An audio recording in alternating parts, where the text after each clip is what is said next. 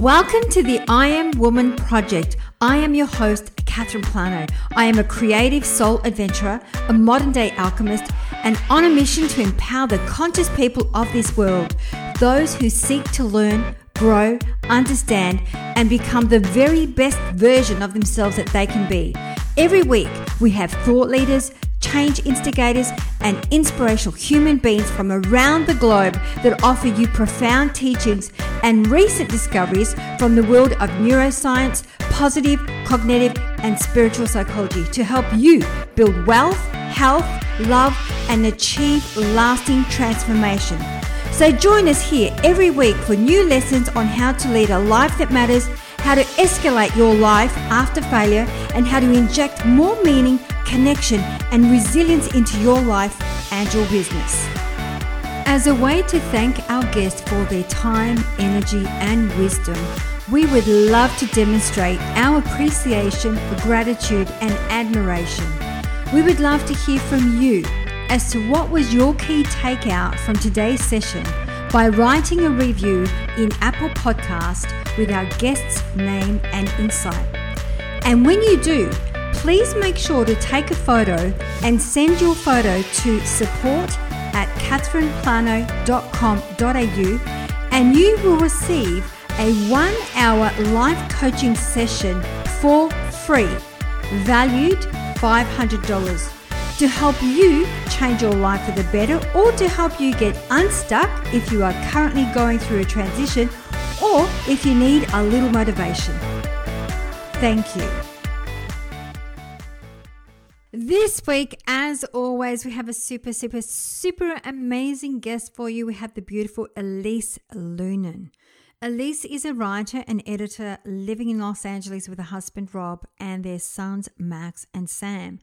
While she's co written 11 books, including five New York Times bestsellers, she's currently writing her first book about women and patriarchy What We Police in Ourselves and Each Other, which is coming out in October 2022.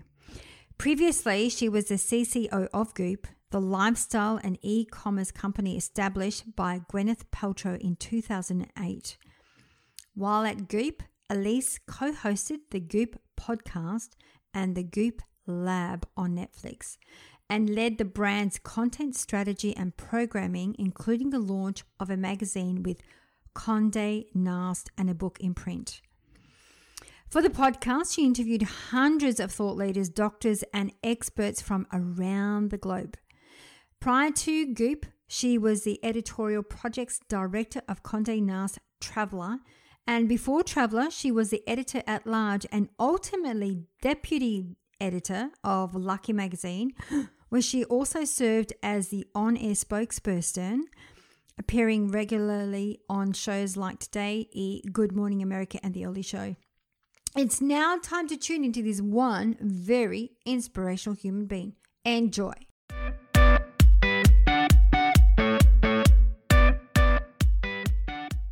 So today I have a very special guest for you. Have the beautiful Elise Loehnen. Welcome to I Am Woman Project. Hi, thank you for having me. I am super excited, as I was saying to Lisa, as soon as I found out she was coming on the show, I was super, super excited. And the way that we love to start the show, we always love to ask our woman of inspiration to share her unique story. So, Elise, tell us what inspired you to do what you do today? Yeah, I mean, I grew up in Montana, um, which is not a densely populated state, and I, um, to that end, I it, we lived on the outskirts of town, the small sort of liberal arts college town. And I lived in the woods. And um, my mom was sort of an early global warning um, advocate ahead of her time. And she just really didn't want to waste gas driving us in and out of town. We were about 20 minutes outside of town. And so I, I grew up a little isolated in nature with books. And that's really how I learned how to form my world and how I learned to fashion the world and understand the world and parse it was really as a reader and um, as as a bit of a an outsider and and that I think is why, you know, my brother's a book editor. I grew up in magazines, thinking I would go into books originally, and then I got a job in magazines, ended up at Goop running that content team. Um, always wrote books for other people on the side. I think 11 or 12 of them, I've lost count. And so that's where, where I am now, where I'm like, I'm sort of choosing to um, step out from beneath behind the curtain a little bit and write my own book but i think it's really you know i think a lot of writers are readers and um which is pretty probably sounds like common sense but it's actually surprising sometimes i'll meet someone who's like i really want to write a book and i'm like well what do you love like what have you loved reading and they're like oh i don't really read then why do you want to write a book um but but that's really that's really sort of, I think, where I came from, which was a world of nature and a world of words. Mm, I love that. And I'm curious, Elise, what was your favorite book? One that was very um, momentum for its time. Mm, it's an interesting question. I I think as we all are having this moment now, I'm like, oh wow, I read a lot of um, white male authors as a child and I read the canon and I read, you know, everything that you're supposed to read um, as a child um, and into college. I um, sort of started reading. Um, I mean, I read women as a as a child, but I loved. I was like fixated on like this book Spartina and um, which is and I loved books about like men in the midst of like white men in the midst of their midlife crises. Like that was my favorite topic, which is actually really funny. Um, Brideshead Revisited was one of my favorite books. I'm finding that I my secret favorite book is one that I, I have in common. I don't know if it's a favorite book, but I rem- it was very um, it, affected me in an indelible way. Was did you ever read um, Jean M. I'm going to mispronounce her name. Ow- Auel's um, Clan of the Cave Bear series because I did when I was a little kid, and it's funny because it keeps popping up. Like Roxane Gay talks about reading um, Clan of the Cave Bear and the Mammoth Hunters. Um, so does Maggie Nelson. I'm trying to think of other people where I'm like, huh, I'm not alone, and and like loving these highly sexual books about um like our prehistory.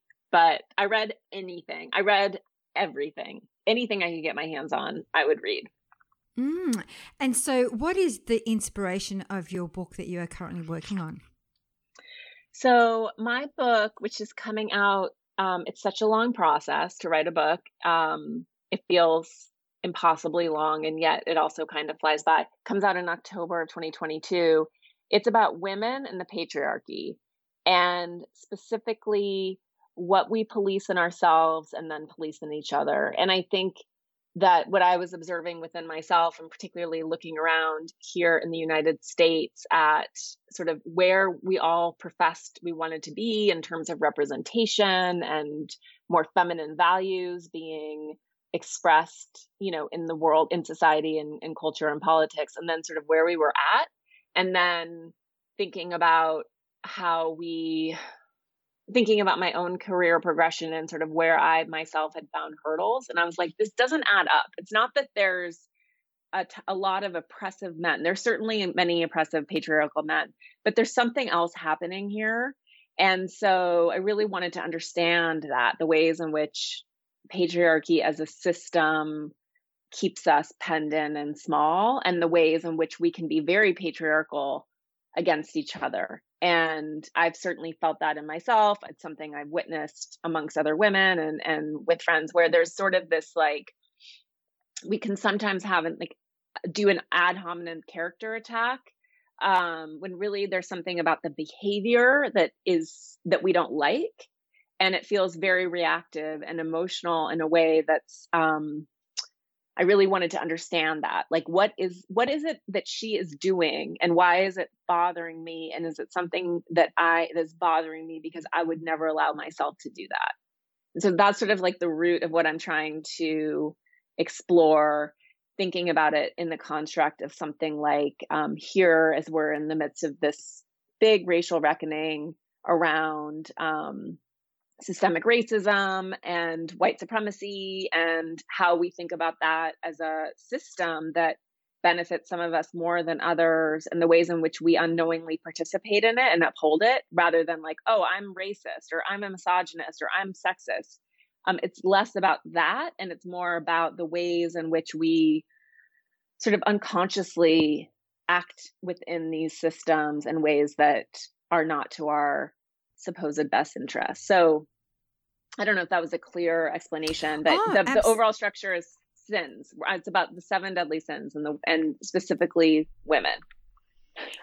Oh, it does resonate it's a lot of things. me. Oh, oh, I know it oh, does. Good. And when you're talking about a system, I mean, I talk about that. I, am currently running a program, and it's all women in leadership, and it's it's really interesting. Some of the conversations have come up because their system and have been around for you know let's say 50 odd years and quite and depending on what systems we're talking about.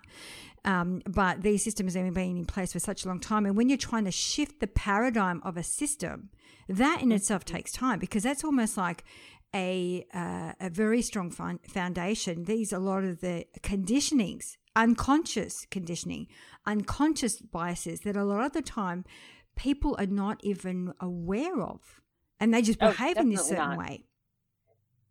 Yes, exactly. And then it's sort of this like you feel icky, but you don't exactly know why. And then you want to ascribe it to her behavior rather than sort of understanding or lifting the hood on your own emotions.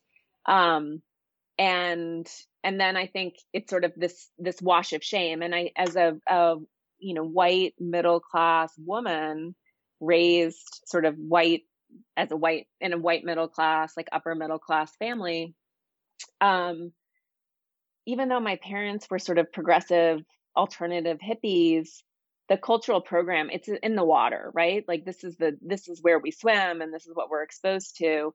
But there's so much so much cultural programming for girls around being nice and not being confrontational and never really learning how to assert ourselves and we're aggressive it's just part of human nature boys girls alike are aggressive and and need ways and avenues in which to express that. And so with boys, it's more overt and that's allowed, you know, whether it's, you don't want your kid beating up other kids, obviously, but there's more visible aggression.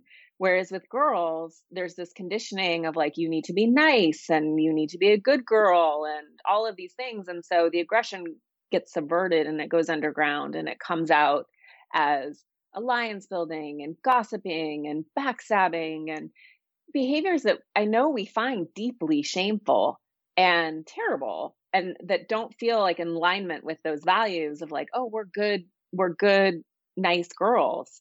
But we're just human. And I think there are so many sex differences that are culturally programmed as, oh, this is the way things are. This is how this is how we are. Boys and girls are different, and girls gather and boys hunt. And so many of these those things have been disrupted um, by anthropologists, and yet the the myths are so sticky. You know, it's like I laugh every time I see a story about um, Dean Snow. You know, uncovering that all the Paleolithic art in the caves of France or wherever. I'm probably getting the details of this wrong, but like, oh, actually, we thought they were painted by men. They were painted all by women. Or when they discover they just discovered um, um, burial sites. They re-excavated these burial sites in the Amazon.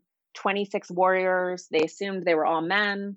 Well, it turns out 10 of them were women. So, you know, there are all these ideas, even this idea that we were more hunter than gatherer, which has been disproven. Like we were primarily foraging, gathering, sort of partnership style allo parenting taking care of each other's young you know dividing and and and dividing the workload those myths are so sticky you know? And so i think women it's like we're told like this is just how it is. This is who you are in your very nature in a way that feels wrong or off but we've never really been it's never been modeled for us how to be any other way. And so we're deeply uncomfortable we're sort of deeply uncomfortable with both paths, you know?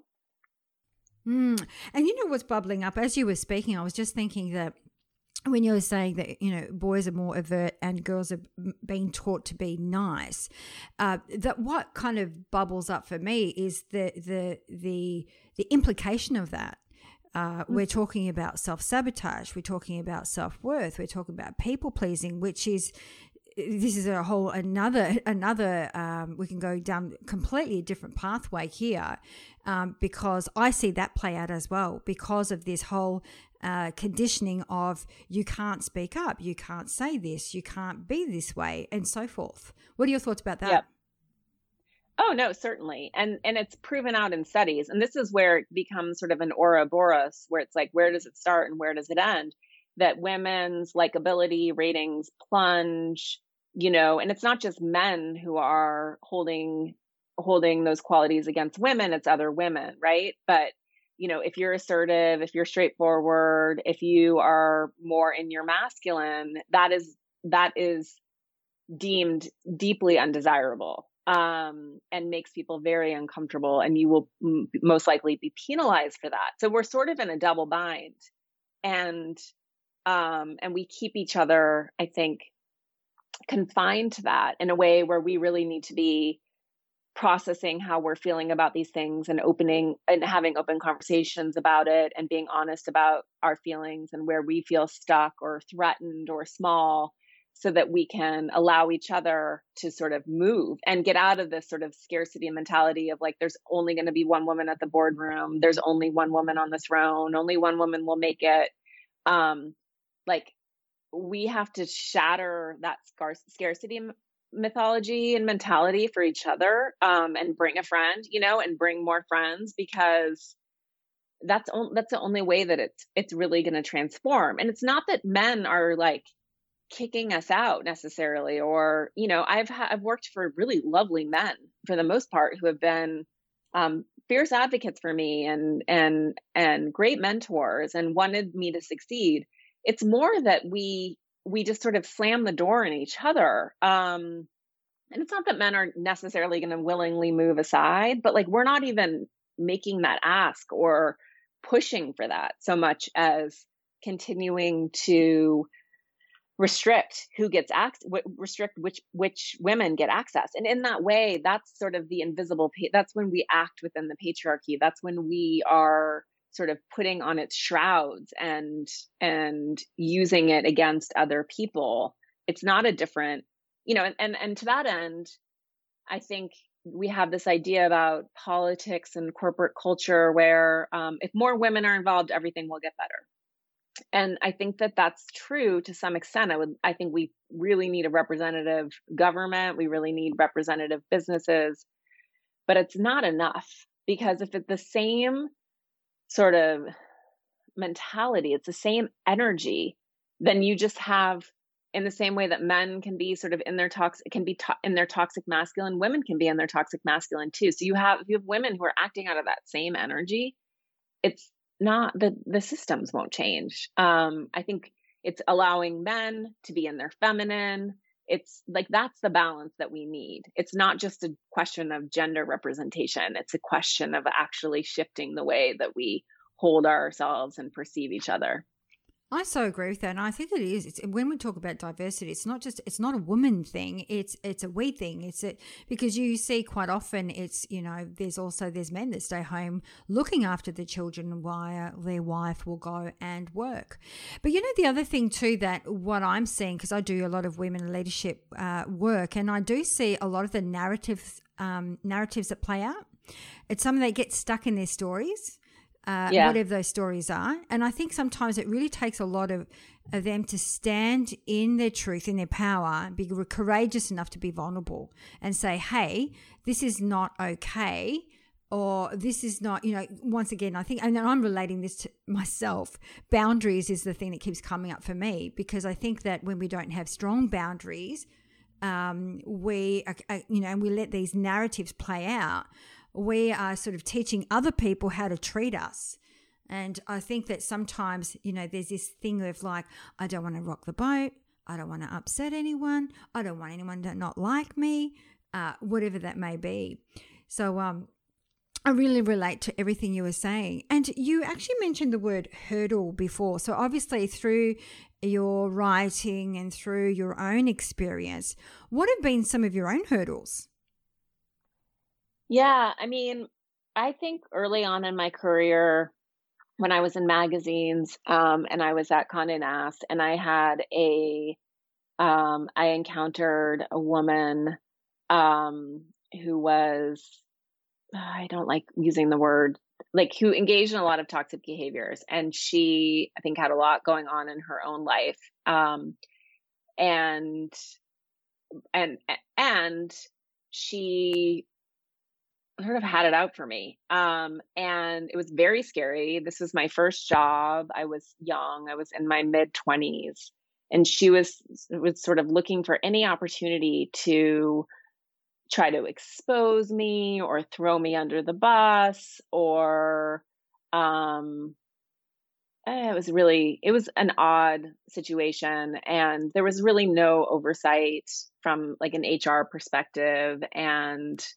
um, and I was asked to sort of like go on the record as there were other problems with her. And then not only did nothing happen, but like she learned of my treachery and other people who felt were feeling really abused. Um, she learned of their treachery as well, and she went unchecked. If anything, sort of gained power.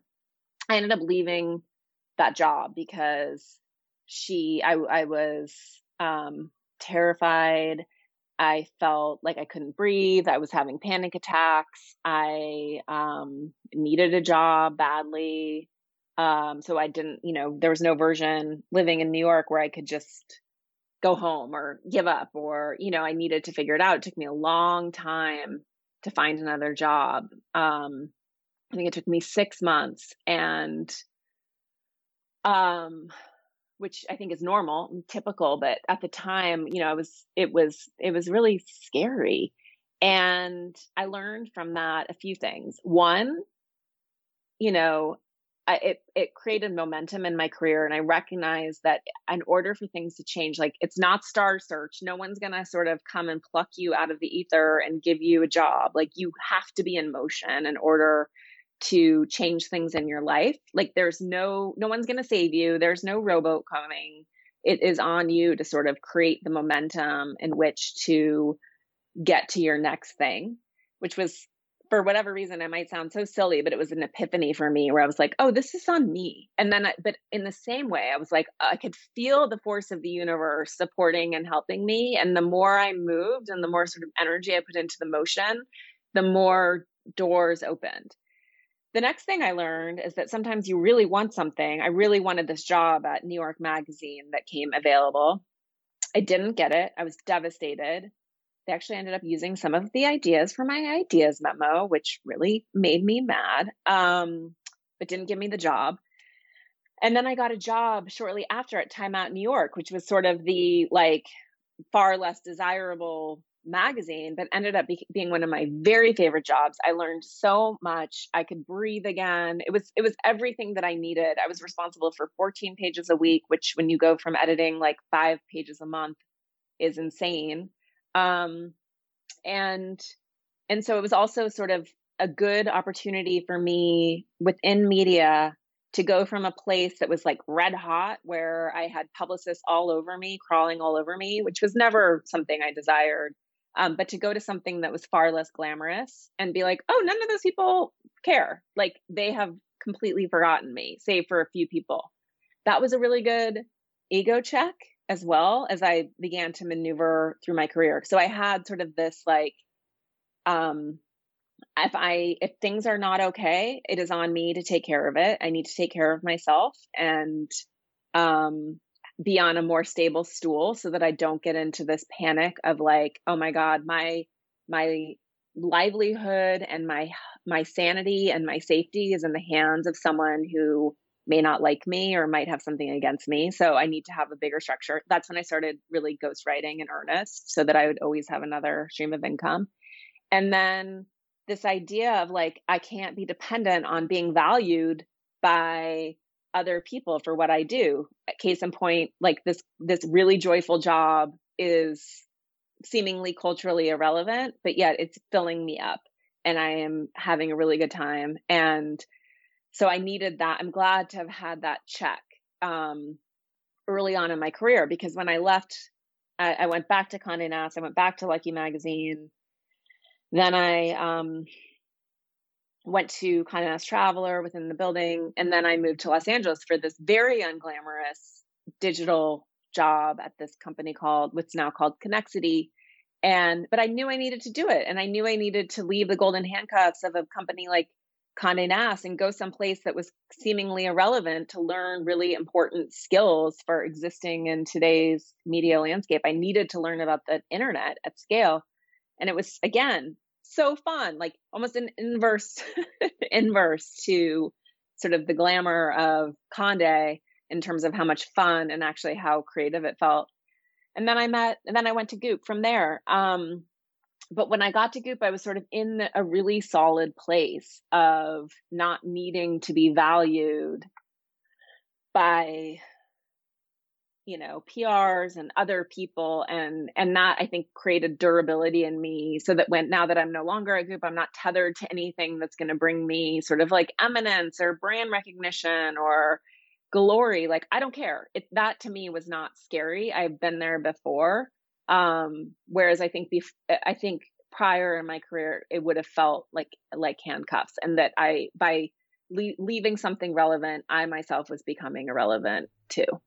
Mm, that is so beautiful. For our listeners that probably have not heard or don't know much about Goop, um, did you want to just kind of high level explain what that sure. is? Because it is, it's, I find it's really, I, I love the fact that it's a little bit, uh, you, you're, you're tapping into topics that are probably uh, challenging topics and topics that most people probably wouldn't even dare to deep dive into.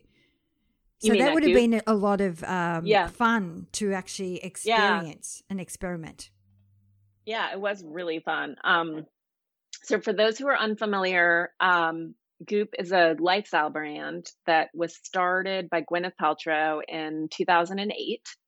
And it was a, just a basic newsletter um, that she started in her kitchen. And then she started doing sort of limited edition collaborations of products with different designers. And I joined her in 2013. And um, when she moved from London to Los Angeles and then spent the next seven years or so building the brand with her um, into sort of a, a big lifestyle juggernaut um, that sort of had its roots in wellness, but came to be in a lot. It's very known for clean beauty. Um, she makes skincare, clothing, um, sells other people's products as well. And and while there, I led the content team.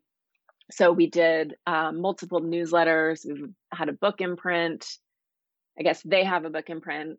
I'm not. I'm like, what tense do I use? Um, I co-hosted the podcast with her for a number of years. We did a show with Netflix called The Goop Lab, which I sort of co-starred in, and um, and then I left um, in October October 2020, which was the of, of, the first year of COVID. Now I can't believe we're in the second year, but um, to do my own thing. I'm launching my own podcast in September and write my own book, which we've already talked about. So, um, but yeah, it was very like, particularly there are a lot of people in in Australia as well who pay attention to the site, but and weirdly, Australians I feel like are way ahead of us, um, and here in America in terms of wellness and different modalities, but here in the United States, we broke a lot of ground and started a lot of conversations and got a lot of attention, um, often for things that are related to women's reproductive health, more or less. Um, it's fascinating how touchy and how much of a trigger that continues to be in the culture. And, um, but yeah, it was really fun. And it's so amazing to build something and to watch it grow and, such a treat and to have so many eyeballs and and people sort of paying attention to your work is is also quite special and now it's your time uh, to do that for yourself, my dearest. So, the podcast, Pulling the Thread podcast. So, what are we expecting or uh, for our listeners, what are they expecting to hear about this podcast? Podca- oh, I can't even talk. Podcast. Podcast. Um, yeah, so it's called Pulling the Thread, and for if anyone has listened to the Goop podcast, the form they'll recognize the format, which is essentially the most basic format there is, conversation style in- interviews. Um, 45 minutes or so, 45 minutes to an hour. I feel like only men feel like they can should should talk for 2 hours or 4 hours or whatever it is. Um, so it's an efficient podcast and the focus is really on the big questions in life. Um, why do we do what we do? How do we understand, or how can we understand our experiences within a larger spiritual and historical context? How do we heal ourselves and the world? Um, it's really wide, which gives me an opportunity to interview everyone from someone like Brene Brown to um, Elizabeth Lesser, who started Omega Institute and wrote Broken Open, and Cassandra Speaks and is one of, you know, wise women in the culture, to um, BJ Miller on like da- dying and and and palliative care and like how do we grow more how do we create more ease and comfort with the fact that we're all our lives will end on this planet someday to you know conversations about the climate all the things but really trying to understand it um in a less not less polarized like it's not a pollyanna podcast but i tend to be pretty open minded i really want to understand. I have a lot of curiosity about um about people and and their systems. I want to say faith because I hate the word belief. Um, I think that they're used interchangeably, but I love this Alan Watts quote about faith and belief where essentially he's like when you believe something it's like you you you're clinging to a certainty that you know how things are or how they should be whereas faith is actually just like an opening up to the unknown um and an acceptance of the uncertainty of life so i really like that word um but yeah, I I really like people, and I feel like there are there's so much more that we have in common than we don't. You know, obviously we're seeing extreme politics all over the globe, which makes sense at this time of such uncertainty and there's a lot of fear and anxiety and um but I want to, you know, I feel like our survival we're sort of in the midst of a test. Like can we come together and and synergistically solve these big problems that face us all? Or are we going to you know sit and point fingers and try and tear each other apart? And so i hope to have conversations that are you know inclined toward healing and understanding and um you know, I t- the people who listen sort of like can take my seat. I try and I do a lot of prep and I try and ask the questions that they would ask if they were sitting across from, you know, a, an Ibram X Kendi or um, trying to think of the people on the Goop podcast, a Marianne Williamson or um, whomever, you know, um, Bryan Stevenson. trying to think of people who would be more familiar. Um, to Australians, but but it doesn't matter. These com- these are conversations that like aren't bound, I think, by nationality, or that that would be my hope.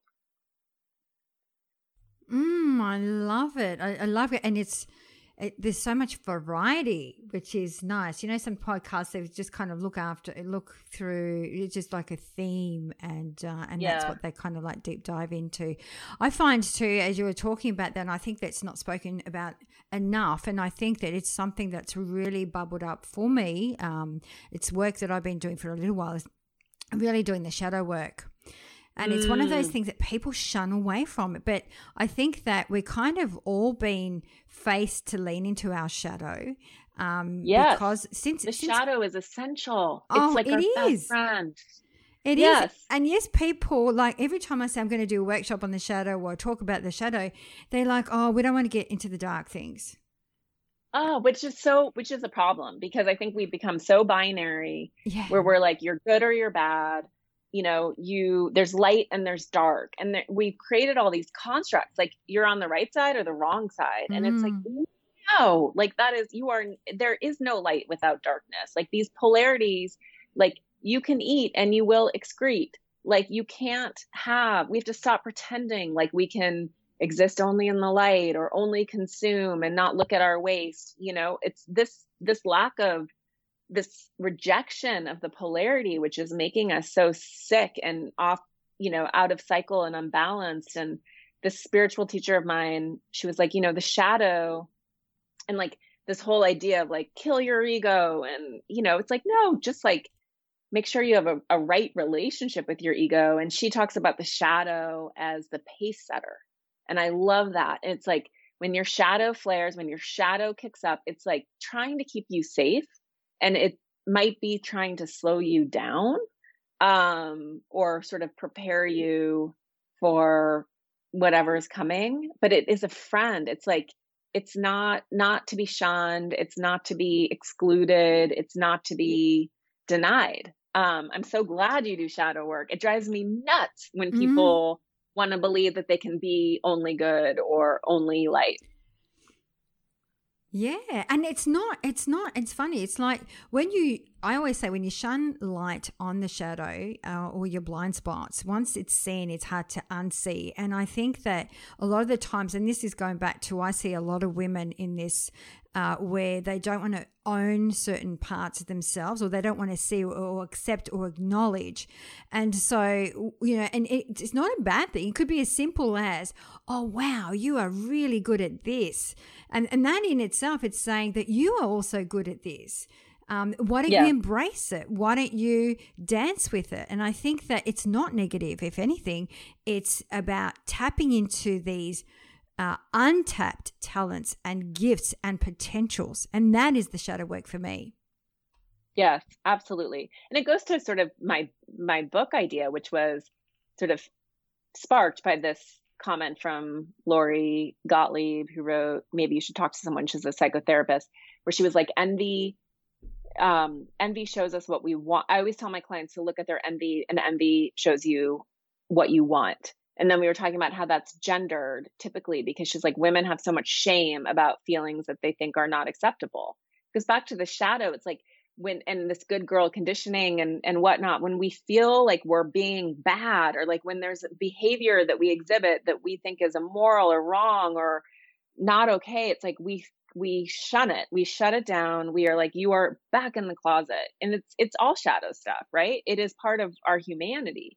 And until we can sort of open the door and be like, it's okay, like come out. I need to like understand you, reconcile you, recognize that I'm going to do shitty things sometimes because that's sort of what's part of being alive. And and instead of denying those part that those parts of us exist like denying that they exist doesn't mean it's not real. Um and which is also i think this weird cultural moment that we're in. It's like you can deny you can pretend you know here in america it's like sure you can um, deny that the election is is uh, you can deny the validity of the election and the election is still real and biden is still our president. Like like i don't know if that makes sense but absolutely just yeah. because you don't want something to be true doesn't make it untrue yeah exactly like we you know, and once again, that goes back to those narratives. We get stuck in those narratives right there, or I call them repeating patterns. And, you know, this could be as simple as that's another way to identify your shadow is what are these uh, patterns that keep showing up in your life? Um, yes. You know, it could be like, what are the parts about you that you dislike, judge, or fear? Um, and you know, and then how do you then you know embrace that? I, I, always say dance with the shadow. How do you accept them completely and not abandon your shadow? It's it's your shadow is not your foe. Yeah. It's actually your friend. It is your friend, and curiosity is like your is is so required. It's like it and a little bit of resilience or durability to sort of sit with it and and excavate it and understand it. And I'm glad you brought up patterns too, because I think so much of what we're experiencing collectively are inherited, you know, generational patterns, right? And some of them are very tactical in the way that they've been passed down in systems that are not necessarily equal, that we didn't create, but we might benefit from or not benefit from. But um, the same way that you know now they recognize that trauma impacts our genes and it, it's there's an epigenetic plane to trauma, right? And so I think what also happens in terms of stories and shadow work is we carry things that are not ours. And so we we get into this position where sometimes you're like, I don't know why I have this irrational need to um why I'm convinced that I'll never be safe or secure, I'll never have enough money. Like there's no rational explanation for that in my own life. And sometimes it's like it's your grandmother's. And mm-hmm. the reason you can't parse it, process it, or move past it is because you're trying to make it make sense. And it's not. It's just a pattern that you are holding on to that's been passed on to you. And like you have to let it go. It doesn't even belong to you. Mm, and that that takes a lot of uh, a level of self awareness because all of these un, uh, conscious patterns, they really were imposed or imprinted at a very in, in our development phase, and quite often we behave in certain ways we're not even aware of. Uh, you know, because these patterns they play out any all these narratives or programs they play out anything between ninety five to ninety eight percent of the time and of our day. But if we were to, you know, I always say stand back and be the observer of your life, you can actually see the narrative play out. And you, it's really interesting how then you can actually say, "Is this mine?" And the difference is, yes, these these have been conditioned, uh, you know, as part of our development years, but then it's what you do with it as an adult. You don't have to continue yeah. to carry things that no longer serve you. Yeah, and I think that we also get uh, have been sort of acculturated to this idea that progress or moving through these things is necessarily hard and requires a lot of work and effort. And sometimes all that you need, ironically, is like some light on it, right? Is just to look at it and that can clear it. And so it doesn't necessarily, because I think what I've also observed is like we can stagnate in our stories or get stuck in them in a way that's not helpful. Um, and it doesn't mean that you have to like obsess about these things sometimes. It's like and just bringing them to awareness like bringing them into your conscious awareness is enough for them to exit stage right. And um and then you you know you can move on. But i think that what happens when we leave them and let them sort of stay in the cellar is that they can make a lot of noise and then we and then project them onto other people. You know it's that you know the classic saying traumatize people traumatize people healed people heal people. And i think that what what's happening now is like a lot of us are acting out of our wounds and it's reactive and it's hurtful and we're taking it very personally in part because like it's tender. We can't we we're not like we're not because we won't look at it. Like we won't air it out. We won't heal it. We won't process it. And so it's like we're sore everywhere Mm, it is true, and I always say like whatever's going on in in your internal world, you know, I say perception is projection. If you're not happy with your environment, if you're not happy happy with what's going on around you, then it's up to you to make that change. You can't change other people, and I know that this has been tough for a lot of people who've been stuck at home with partners and and so forth. Um, but you can definitely change yourself. You can change the way that you see, the way that you think, the way that you feel, and thus will change the way that you behave. And then your results will change because of that. So, yes, I think that a level of self awareness where you can catch it, you know, because these are unconscious patterns and programs. But as soon as you can catch it, you bring it forward into your consciousness, your conscious mind, and go, I see you. I see you. And once you can see it, you can then decide what are you going to do with it. You call it out and give it a name, whatever it is. Oh, this is guilt, right? And as soon as yeah. you you actually um, identify and give it a name, um, you know, and separate yourself from it, then then you can actually do the work and go, okay, what do I choose to do with this? Do I choose mm-hmm. to allow this to run its course and run my life, or do I che- choose to give it a different meaning and change the narrative, and therefore change my results? Yeah. So the power sits absolutely. within us. No, totally. And it's the ways in which we respond to the world. It's as much as we'd like to put it all on sort of what the world does to us. Um, and I don't mean that to sound Pollyannish either, but it's like it's life is a lot. It's it's better. It's easier to do life with some equanimity or some ability to control the way that you respond to these outside factors. And instead otherwise you feel sort of like an unmoored boat being pushed around in a way that's um that's not helpful, you know. But if you, the more you can sort of reclaim your agency and take responsibility for yourself and be like, I'm just going to be in the river and I'm going to just, I'm going to not fight the current and not get stuck in eddies and just try and have sort of this take, take what comes and have some equanimity about it. I think it's a lot more tolerable than like the struggling against the current and fighting what is, you know? Mm, it's it's what you're saying. I got this picture of like really I always talk about when there's emotions um, and we hang on to them, we're not allowing them to flow through. And so we keep them stuck. We're, mm. we're embodying these emotions, and, we, and which is good, but you don't want to hang on to them too tightly. You want to allow them to pass through. So I always say, totally. you know, it's like it's like sitting by a riverbank, right? And you're watching these emotions go. You can be the observer of them. Go, hmm, interesting. You know, why is this coming up?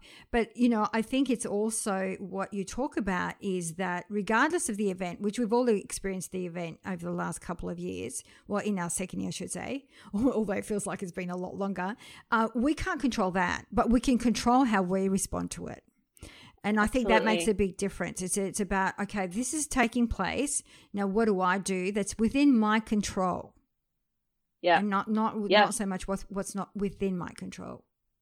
Or as my friend Jennifer would say, like, let it come in. You don't have to offer it tea. Like, you know, it's doesn't need to stick around and stay for a while, but like let those emotions, let them come. That's and right. don't entertain them for for hours, but um, let them in. Absolutely, and I mean, when your emotions come up, they they they're coming up. There's a purpose. Every emotion has its purpose, and once we can i did i give it give it a voice, I go, okay, what's your purpose here today? Well, I want to be seen. I want to be heard, whatever that may be um, then then you're not you're allowing it to to pass through. But it's when it's like oh, and then you start judging it. And well, I shouldn't be feeling this way. Well, this doesn't feel right, or whatever that may be. Then we're actually not allowing it to flow through and and keeping it. You know, we're kind of like keeping it stuck, and we can carry that for you know a very long time, depending on yeah. the, the the strength of the emotion. Totally. So, Elise, in your most adventurous life, what has been like your biggest lesson that you've learned thus far? Mm, God, that's such a. Oh, I mean, I think the biggest lesson has been um my it's a lesson, a gift, a, a, really hard thing was my brother's husband and my best friend died in his sleep when he was 39. So this was a few years ago. He went to bed at his older brother's after his older brother's wedding and didn't wake up. He, he had a undiagnosed rare heart disease, and um, his death. It was so. It was like the worst. Aside from losing, you know, my own children, it was like the incomprehensible to me that he was gone. Um, but it it did a couple of it, it, it's ended up i found the gift in it i guess. I would give anything obviously to have him physically here. But he gave his passing gave me a much wider spiritual context and it sort of forced me into what has been like consuming question for me since which is kind of maybe it's silly that it didn't occur to me to wonder or question before but like what is what's the point? And like what are we doing here? And what is it, it, what is on the other side of the veil? What is consciousness? Like what is energy? Um in a way that's really given meaning and structure to this stage of my life and I talk to him all the time. I feel incredibly connected to him. I feel like he helps me every day from with the minutia and the big stuff. Um, and it's given me, in some ways, a, a sort of unprecedented backbone. And the other thing, on a practical level, is, and COVID certainly um, brought this up for me watching sort of people's reaction, particularly at the very beginning and sort of the toilet paper hoarding days, was wow, people are really scared of death. I always knew that and I get it, but it was really wild to sort of see it on such a large scale as they were, you know, hoarding goods as like a bulwark towards an invisible virus. Um, that this fear of death and this belief or the uh, uncertainty um, that it was like the first time that people were allowing in this idea that they could die and it was terrifying people and bringing them to their knees in a way that I thought was, I mean, and, and a lot of people have died. I'm not diminishing people's fear, but it's like that Joseph Campbell quote, which I need to write down because I, I have no quote recall. And so I always butcher everyone's quotes. But essentially, he's like, the only way to joy is through accepting and allowing death. And like, really, the only way to live is to recognize that you will die. And like, I really feel that way. I'm not scared of death. And in a way that I've found incredibly liberating. And I and I think it's like a, an imperative. I think that's part of what COVID is teaching us is that we must accept that life is not an up, you know, to the right and up event. It is a cycle. We are part of nature. We are not outside of it. Um, we need to start um, revering the cycle, honoring the cycle, um, not not living as though this will never end. Um, and that with that like there will be an abatement of fear collective fear and also maybe a chance for renewal and like a more reciprocal and right relationship with each other and with nature and more reverence honestly for our elders including older women who i think have been completely kicked out like the crone is gone. Um but i think we need we need to bring her back in and and start to honor the cycles of life again. That was a really strange answer, but hopefully there was something in there. Oh, absolutely. it made me think of the book The Seat of the Soul by Gary uh, Zukav. I don't oh, know if Zukav? you've read it. Yes. Of course. Oh, it's amazing, New and it's like coming out. to me, it's like it's life and death. They, I mean, you know, one, it's it's energy just transforms. It's not an ending. It's just it's it's never an ending. It's just going from one to another and, and another. It's a transition or a transforming. It's not ending. And I mean, you you explain it beautifully because you still experience that energy and that essence of that very individual, which is so beautiful. But yeah, when you were talking about it, I just thought about the seat of the soul, which is for our listeners. Highly recommend the book. It's amazing. He has a new book called Universal Human. I haven't read it yet, but I know I think it just um, just came out. So oh. I'm sure we should read it. Yeah, I'm sure we great. should read it. Oh, I'm going to check it out 100%. So, Elise, as we start wrapping up the show, we always love to ask our woman of inspiration to pick one word that best describes her personal brand. What would be that one word for you, my dearest? Curious. Oh, I love that. I I would uh, highly recommend that. That's uh, one that we should we should all um, dabble with a little bit or dance with a little bit more. I think with uh, a curious mindset and ask those curious questions. And then the last question that we love to ask our women of inspiration is to share three shiny golden nuggets that you would like to leave for our listeners today, and they could be like three practical exercises for our audience. Okay. I, I, I prepared these, so I'm ready and I'll keep them short. Okay. One, make a budget and articulate wants versus needs. Um, because in my experience and in talking to sort of spiritual teachers and healers who work with a lot of women, we are very we are very breathless about this idea of not having enough and and then when that next question of what is enough comes up, there's no answer. And so for me at the beginning of COVID and when I left Goop, I really needed to define that. What what is what do I need and what do I want? And I found that I there are very few things I wanted that I didn't have and I found that I could meet my needs and the needs of my family like a lot more easily than I was letting myself believe. And so writing it down is I think like a solve for the soul. Um so that's one exercise. I, I just do it in an excel spreadsheet. It's it doesn't have to be perfect but it's like it's very therapeutic. Um another nugget comes from the spiritual teacher this woman Carissa Schumacher who i work with who told me um once and i can't let it go that your vibration must be higher than what you create otherwise you cannot manage it. And i think this is applicable to every layer of life in the personal, at work, sort of globally. Um, and I think that it's it goes to our earlier conversation of like self management and um, sort of getting above it, getting your head above the water. Like your head doesn't have to be above the clouds, it just has to be above water so that you can manage what you're trying to create and just to be conscious of what you're trying to create and whether you can manage it. Um, and then the third, another Carissa nugget, um, uh, where, and I found this in my life to be true that when the moments when I, or the moments or the spans of time when I do not leave room or space for myself and for silence and stillness, um, room is made on my behalf and things start to get canceled, whether it's relationships, jobs, opportunities, trips, like you name it, like the space will be made unless you make it for yourself.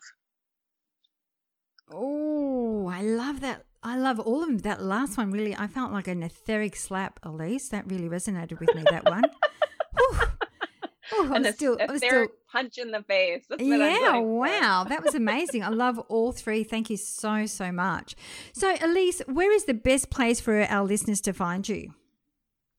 So, um, my podcast will be up in September. It's called Pulling the Thread. You can find it on any po- podcast platform.